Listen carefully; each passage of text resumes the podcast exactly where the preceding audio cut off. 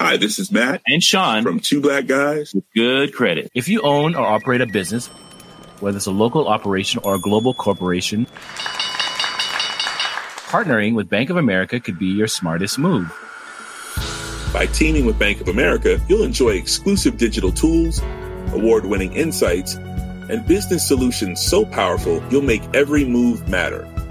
Position your business to capitalize on opportunity in a moment's notice. Visit bankofamerica.com slash banking for business to learn more. What would you like the power to do? Bank of America, N.A., copyright 2024. My business used to be weighed down by the complexities of in person payments. Then, Stripe Tap to Pay on iPhone came along and changed everything.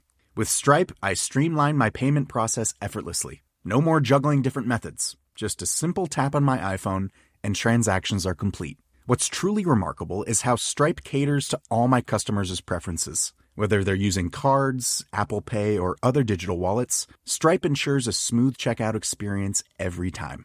Setting up Stripe was a breeze, taking just minutes to get up and running. From local markets to global retailers, Stripe helped me expand my reach and grow my business with ease. To learn how Tap to Pay on iPhone and Stripe can help grow your revenue and reach, visit stripe.com slash tap iPhone. Coming up on DTNS, Justin helps us understand new antitrust bills aimed at big tech. In another edition of Creepy or Not Creepy, Amazon's drivers get surveillance cams trained on them. And pay attention, Web 2.0 kids. Delicious is back. Sort of. This is the Daily Tech News for Thursday, February 4th, 2021. In Los Angeles, I'm Tom Merritt. And from Studio Redwood, I'm Sarah Lane. From Oakland, California, I'm Justin Robert Young. And I'm the show's producer, Roger Chang. Oh, we were just talking about Lil Yachty's new movie. Uh, it's going to be about Uno. That was on Good Day Internet. If you'd like uh, to get that conversation, become a member at patreon.com slash DTNS. Let's start with a few tech things you should know. Myanmar's new military government ordered that local telecoms temporarily block Facebook owned services in the country from midnight on February 3rd through February 7th, claiming that the platform was contributing to instability. The digital rights nonprofit Access Now estimates that there are 22 million Facebook users in the country. A new report by Canada's Privacy Commission found Clearview AI's facial recognition database to be illegal mass surveillance and said sent a letter of intention to the company telling it to cease services in the country and delete Canadian faces. Clearview has not operated in Canada since July due to the investigation and says it will allow Canadians to opt out of the database, but will challenge the determination in court. Analyst Ming Chi Kuo is on a bit of a roll this week. The latest from Kuo is word of another lens supplier for the main next gen iPhone, perhaps called the iPhone 13, that's expected next year, and its camera. Kuo says that Sunny Optical successfully passed Apple's approvals process for iPad lenses and are likely to be approved to make the main camera lens for the iPhone 13 lineup. Currently, Largan Yujing Guang and Kantatsu supply lenses to LG Innotek for incorporation into the camera module, so Sunny Optical would be yet an additional supplier for that lens. Parler co-founder John Matze announced he's been fired as CEO by the company's board. Uh, in a statement, Matze said, quote, I've met constant resistance to my product vision, my strong belief in free speech, and my view of how the Parler site should be managed. He supposedly proposed expanding automated content moderation on the platform, as well as a full ban on accounts tied to designated domestic terror organizations. The blockchain based service network, or BSN, backed by the Chinese government, acts as an operating system for blockchain program development. China's State Information Center, an affiliate to China's top economic and reform planner, credit card processor UnionPay, Telecom China Mobile, and Beijing based startup called Red Date are all involved in supporting both consortium and public blockchains. This week, BSN announced it will roll out a permissioned version of Cosmos. Cosmos, that's a network comprised of many independent blockchains and calls itself the Internet of Blockchains. So, so Justin, you'd have no concerns in just jumping on an open blockchain uh, from from China, would you? No, Tom. Certainly no red flags there.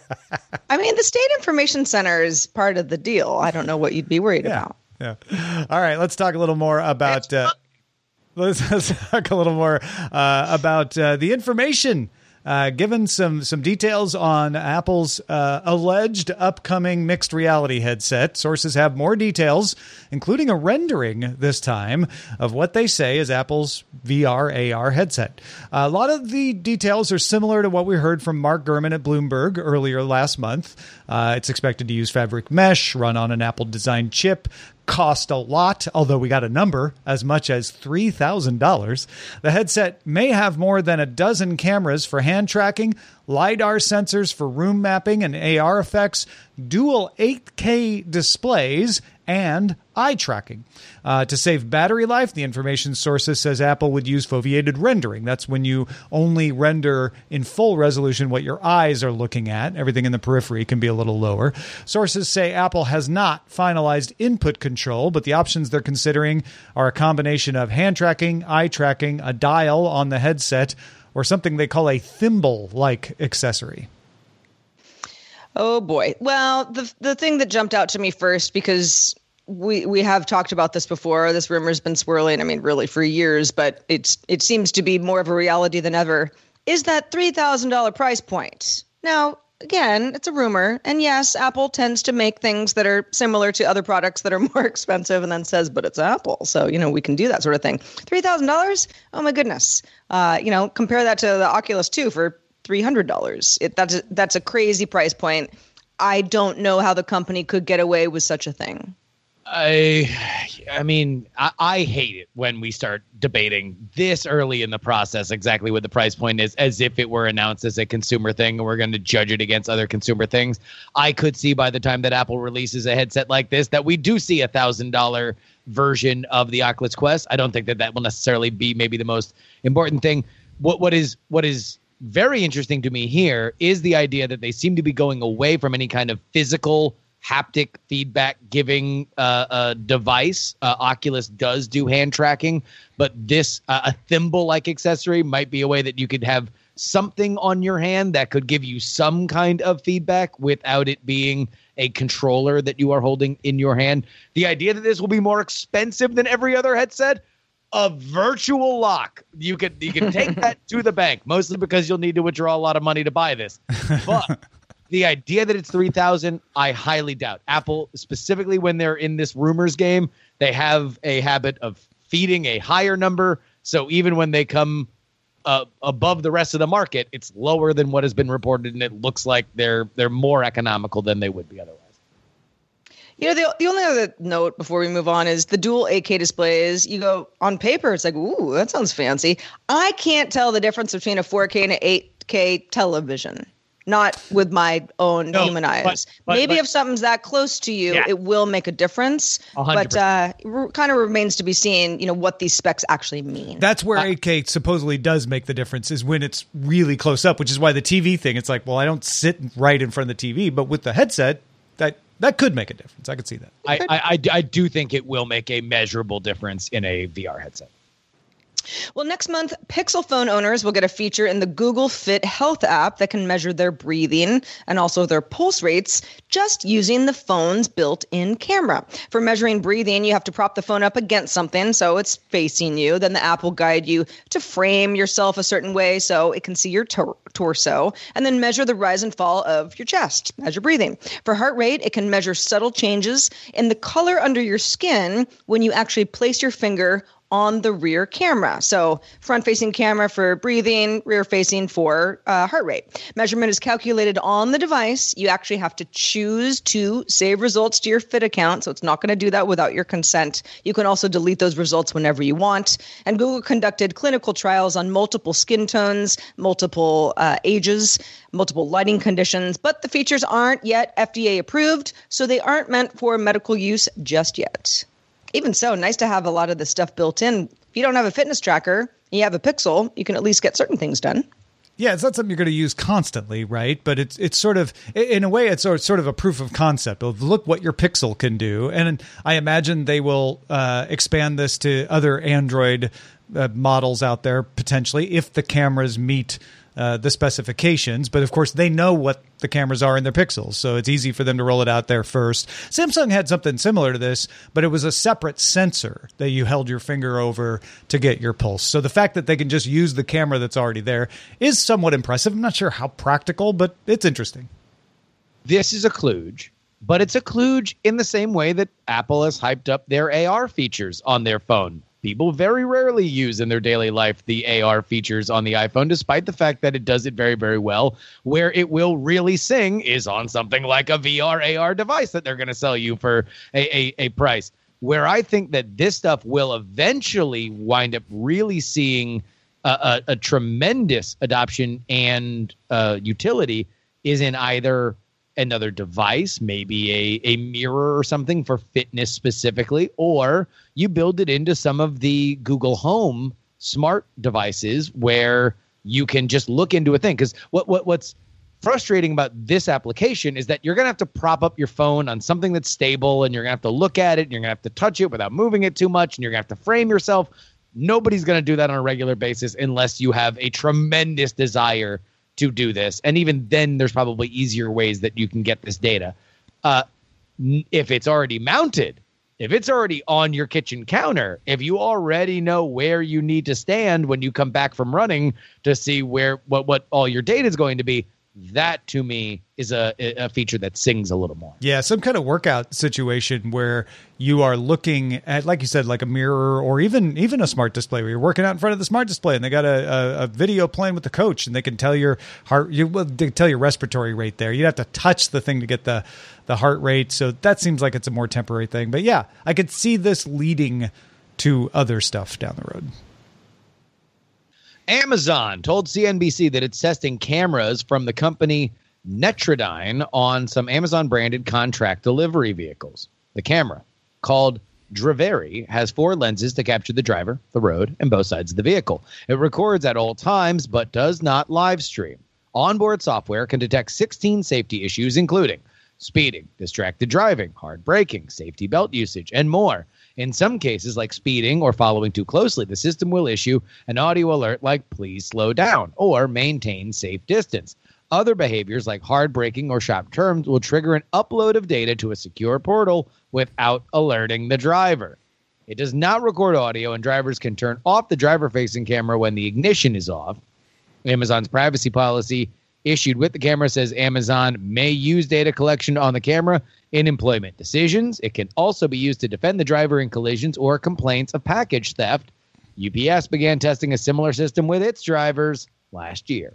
Yeah, so uh, you you could you could pick where you wanna where you want to fall on this, right? Because having a system that tells me like, "Hey, you forgot to put your safety belt on," or uh, "Oh, you're going a little fast there, partner," uh, which is not what it says, but you know, something that's like, "Oh, thanks," you know that that that's helpful. You, you have you have a very Pixar esque version. Of, yeah, uh, the Disney version that- of this will be a totally different thing. Uh, but but I could see some of this being like, as a driver, I'd appreciate it. Uh, on the other hand, the idea that uh, when I brake really hard or yawn, which is one of the examples that a, a, driver gave CNBC, and that automatically gets uploaded, and a supervisor asks me about it later or contacts me and says, I saw you yawn. You now have to take a 15 minute break at the side of the road. I, I might get a little annoyed at that. Like I yawned, but I'm not tired. Or, you know, like, of course I hard. I was avoiding an accident and now I have to defend myself. Yeah, I think that the obvious privacy concern is, I mean, it's just obvious. Uh, some of the stuff that made it less of an issue if I were an Amazon driver is not recording audio. So, sure, maybe you're on the phone with your mom, it's hands-free, you're not doing anything illegal, you're driving, you know, that that stuff is supposedly not getting recorded. You can turn the camera off if you're not on the road. I don't know, maybe you're in a parking space, you're eating a sandwich for lunch. You just don't want anybody to see you doing that because you're not, you know, on the clock. And having safety warnings if something happens is mostly a good idea. I think that, yeah, if you yawn and that becomes something that the company might say, hmm, maybe this shift is a little long. We've been thinking about maybe, um, you know, splitting shifts up so that drivers don't get fatigued. This is good data for us. That would be one thing. But if, yeah, if it's sort of like now you're forced to not drive or you somehow seem like you're not doing your job well enough because we're watching you, that becomes a different issue. T- to me, it's I don't know how different it is than you know having your boss kind of breathing over your shoulder and snooping at what you're doing, and if you don't seem like you're working, you get asked about it. But it's different when it's remote. You know, it's funny that you say, "Oh, if they're yawning, then we might uh, lessen their routes because the inverse of that would be that if they're not yawning, then maybe they can take on more routes. Maybe they can. right? they can yeah. Uh, this is both. Both. Yes, it is an invasion of privacy, but also if you run over somebody with with with a, a truck that has Amazon on the side of it, the the, the story isn't going to be about Steve the delivery driver. It's going to be about Amazon and their culture of recklessness. So this is them covering uh, not only for probably insurance claims just as much as anything in terms of people looking to sue uh, uh, you know Amazon the, again for trucks that have Amazon on the name of it because they assume they're going to be able to get money from uh, a settlement, but also to try to proactively make sure that they keep as safe of a workforce. Or sorry, let me not even say safe because safe would even be loaded and biased in terms of Amazon. The least legally actionable drivers that they can possibly have. Lowering liability. Yeah. Liability exactly. lowering. Uh, listen, uh, I I think every time there's a there's a new system, and I'm not saying this system is better or worse than these other systems, but putting governors on trucks that say, well, we'll just keep people from going over 65 miles an hour, and that'll stop our drivers from speeding, or or just making people making it against the law not to wear a safety belt, right? Uh, everybody always complains when it changes, so some of it is that. But DJ, uh, former UPS driver in our Discord says this is all annoying. So yeah, I don't think drivers really are seeing the other side of this. Hey, folks, what do you want to hear us talk about on the show? Well, let us know in our subreddit. Uh, we love getting those suggestions. It definitely helps us put our lineups together every day. Submit stories and vote on them at dailytechnewsshow.reddit.com. Ever catch yourself eating the same flavorless dinner three days in a row? Dreaming of something better? Well, HelloFresh is your guilt free dream come true, baby. It's me, Keke Palmer. Let's wake up those taste buds with hot, juicy pecan crusted chicken or garlic butter shrimp scampi. Mm. Hello Fresh. Stop dreaming of all the delicious possibilities and dig in at HelloFresh.com. Let's get this dinner party started.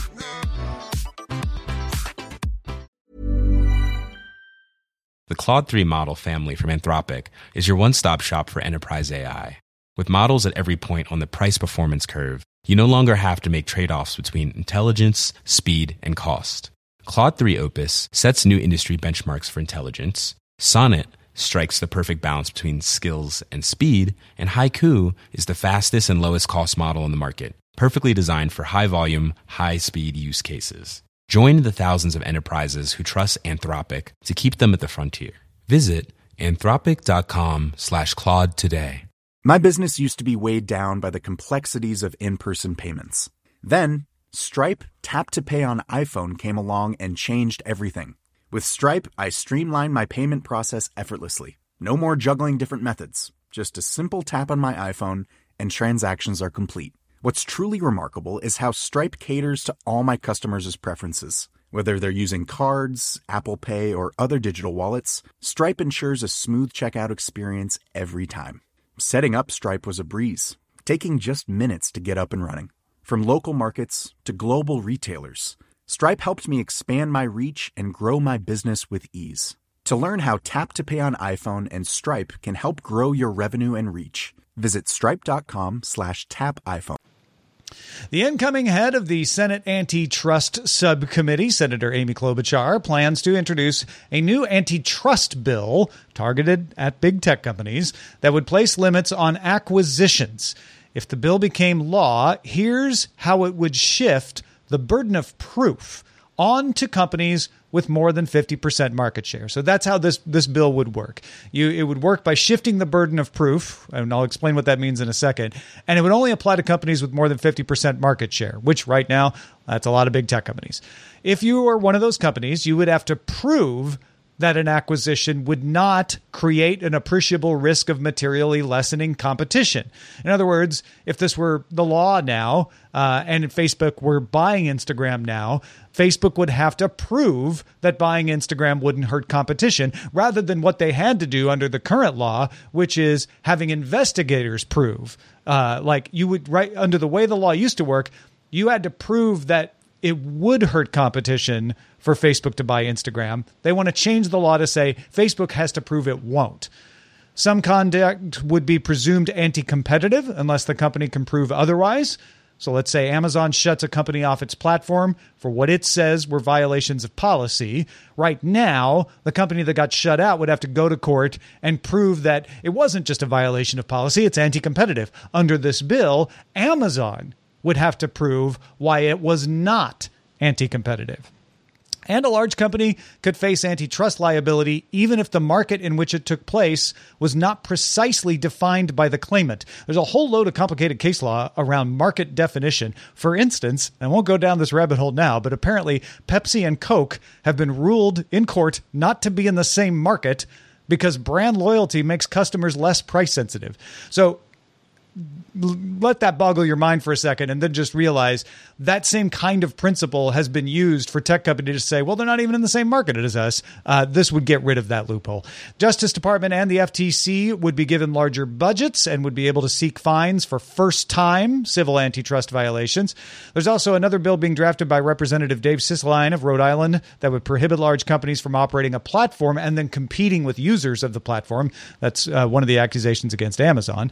The App Association, a trade group of small and mid sized software companies, opposes these kinds of restrictions because they say it could shut them out of working with large companies. If large companies are seeing them only as competition rather than potential acquisitions, uh, that could cool some kinds of collaboration.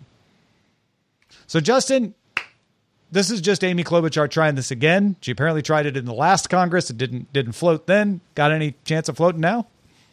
Uh, well, uh, to to be honest, anything that would involve bipartisan support, uh, uh, I'm going to go ahead and bet against right now, just because we are not in a particularly bipartisan mood in our politics. However, considering we have a newly minted power sharing agreement between Senate Minority Leader Mitch McConnell and Senate Majority Leader uh, Chuck Schumer, who have uh, now finalized what that's going to be. Uh, we do have a 50 50 Senate with Vice President uh, Kamala Harris serving as the tiebreaker. So essentially, Schumer is in, in the lead. You need 10 members of the opposite party. So I don't know if immediately this would get all 50 senators from either party. It would be curious to see whether or not this is something that you could rally the banners and pitch a perfect game on if Amy Klobuchar wanted to get all of the Democrats on on board. Some might not see that it goes far enough because it doesn't break up certain uh, tech companies, something that Elizabeth Warren has pushed. Some might think that it goes too far uh, on the on the blue dog side, like on Joe Manchin, who has been loath to sort of push that forward. That being said, we live in a world now where a lot of Republicans would like to see big tech be punished. That's been some of the the uh, Sturm and Drang around 230, but I think this specifically the idea that somebody getting kicked off would have to prove why it's not anti-competitive. That's an argument that you could say would maybe apply to Parler who tried to bring a suit against Amazon for taking them off AWS, with their argument being that they were protecting larger clients that that uh, Parler could eat into their market share with. So I think if you look at it from that perspective, you could say, yes, we want to have Amazon have to prove that the reason why they are doing this is not anti-competitive as opposed to Parler getting a lawsuit dismissed when they said when they made made the same claim. So I know it's a mushy answer, but a resounding possibly. What what I don't like uh, before we move on from this, what I don't like about this kind of bill is having it targeted at big tech. I don't like laws that are made for specific companies, and this reeks of that a little bit. But what I do like about it is that it's not making major policy changes. It's just trying to adjust the levels and say, let's make it a little easier for someone to prove an antitrust case because we're going to shift the burden of proof. Uh, I haven't worked through all the implications of doing that. Maybe I, if I did, I would be horrified by it. But in principle, that seems to be a better way to go around adjusting things than to have these more extreme measures, at least to me. Microsoft launched a new take on a company intranet called Viva, a unified platform to handle everything from employee onboarding to collaborating and training. The platform includes Viva Communications for things like policies, benefits, internal communications, and the like. Viva Learning, which integrates training platforms like SAP. Viva Topics for knowledge sharing, and Viva Insights for employee analytics. The last one doesn't monitor individuals, but lets a manager get a team wide numbers for things like adjusting priorities, avoiding burnout, and seeing work patterns and trends. Viva is powered by Microsoft 365 and integrates with Teams, Yammer, and other Microsoft offerings. Microsoft believes the intranet is more important than ever with so many employees working from home. That's true. I've worked at you know some large companies. One of the largest was AOL when I worked at TechCrunch because it was owned by AOL. Big intranet used it all the time. You had to. I mean, that was the only place you could get certain information. And we, although TechCrunch had a physical office that I went to, uh, AOL that headquarters was you know across the U.S. So in a way, we were kind of remote on a lot of that stuff. I wonder how much Viva is going to not resemble some of these large corporate intranets that I know exist in a lot of places. That training, uh, certainly, you know, get managers being able to get stats, especially when a team is now spread out. When you used to all get into one conference room, that's probably really helpful. Integration with Microsoft's other products for teams, such as Teams or Yammer. Um, that gosh yammer i haven't thought about yammer in a while but that that makes a lot of sense sure i mean it's microsoft why not use your own stuff but I don't know how revolutionary this is. If, if anyone uses it, let me know. Yeah. I mean, a, be- a better intranet would not normally uh, be getting the headlines that Microsoft Viva is, but I think that spin of like, hey, this will help folks while they're working from home. Uh, raised a, a, few more eyebrows, made, made people pay attention uh, a little more because everybody is trying to deal with that. I'm not sure if this is the solution, but it it certainly seems like a good intranet product. Well, if you hearken back to, gosh, the early days of social, what year? Mm, let's call it 2007 ish. You might remember a lovely little tool called Delicious. Remember Delicious? Oh, yeah. Yeah, it was where you save links, categorize them, find them later, uh, be able to share with others. Delicious was the first of its kind and was sold and sort of went into relative obscurity some time ago. Well, if you still follow Delicious on Twitter, which is at Delicious on Twitter, the uh, company posted. Delicious should be now back up in read only mode for those who can remember their password. You can export your bookmarks or link them with a pinboard account and then links to del.icio.us, which was Delicious's uh, very clever URL back in the day. I actually went and thought, oh, I'll never remember my password because it was so long ago because I signed up in March of 2007. So I was all, you know, on somewhat the early side. And I did remember my password because it was a stupid password that I don't use anymore, but, uh, you know, I did use for Delicious back in the day. And you don't really get a sense of what it used to look like when you were using it. You just kind of have to export everything or link to Pinboard, but it's there. It's there as read only. Oh, yeah. Yeah. Hey, Web 2.0 kids. Enjoy mm-hmm. Delicious. It's delicious. Yeah, I, I used to use Delicious to prepare Buzz Out Loud. That that was the I had the Delicious button in my browser bar in my you know in my bookmarks, and uh, I would if I was on a page that I thought would make a, a good story for Buzz Out Loud, I'd, I'd hit that Delicious button, and Molly and Veronica and Jason and I all shared Delicious pages that we would look at uh, with each other, and then eventually I moved on to Google Reader. That's how long ago yeah. it was. We went up the internet uphill both ways. Yeah. All right, let's check out the mailbag. Let's do it. Friend of the show and oft guest, Allison Sheridan wrote in and said, Hey, recently you mentioned the Scaleway M1 Mac Mini cloud service on the show. Thought you might be interested to know that MacStadium, which is a different company than Scaleway, which is the company that we talked about, MacStadium has been offering M1s for rent for a while, and they even have a server in Dublin. So, Scaleway isn't the only European cloud service offering M1 Mac Minis. Yay for more choice.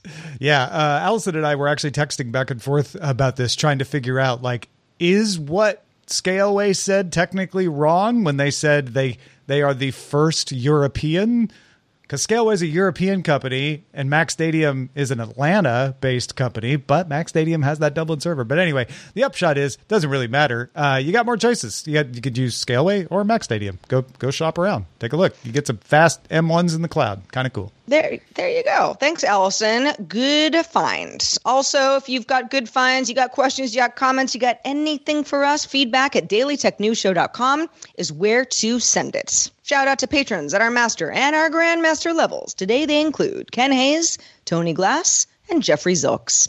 Big, big thanks to Justin Robert Young for being with us today, as he is every Thursday. Justin, what is new?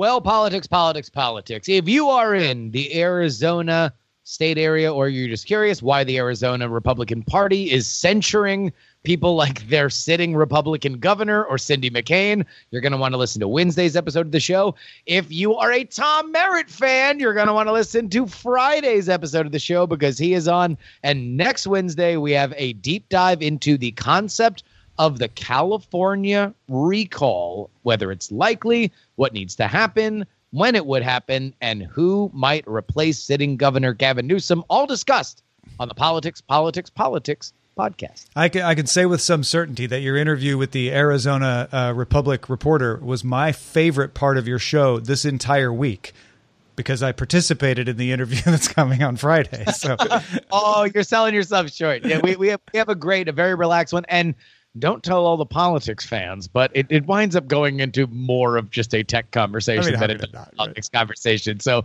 if you like me on this day, you're gonna have to go listen to it because it, it's a great, relaxed conversation. Hey, patrons, uh, did you know that your ad free RSS feed can have just DTNS or just GDI or even both? Uh, check your tier on Patreon. It's a little confusing, I know, uh, but your tier decides what goes into the feed. The URL doesn't even change, but if you change your tier from, say, the one that says DTNS to one that says GDI, then you'll start getting Good Day Internet in your feed. Or if you change it to the one that says DTNS, you'll get just Daily Tech News Show. Or if you change it to the one that says all, you'll get both. Uh, you can change your tiers at dailytechnewsshow.com slash Patreon. Hey everybody, we are live Monday through Friday at 4:30 p.m. Eastern, 21:30 UTC. You might already know because you watch or listen live, but you can find out more at dailytechnewsshow.com/live. We will be back tomorrow. We'll be back with Patrick Norton and Len Peralta. Talk to you then. This show is part of the Frog Pants Network. Get more at frogpants.com. Diamond Club hopes you have enjoyed this program.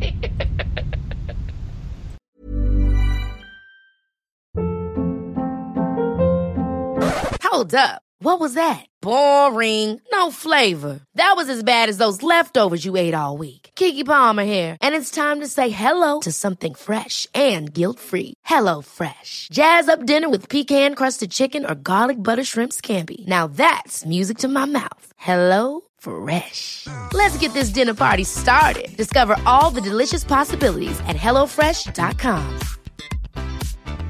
Hi, this is Janice Torres from Yo Quiero Dinero. If you own or operate a business, whether it's a local operation or a global corporation, partnering with Bank of America could be your smartest move. By teaming with Bank of America, you'll enjoy exclusive digital tools, award winning insights, and business solutions so powerful you'll make every move matter. Position your business to capitalize on opportunity in a moment's notice. Visit bankofamerica.com slash banking for business to learn more. What would you like the power to do? Bank of America NA, copyright 2024.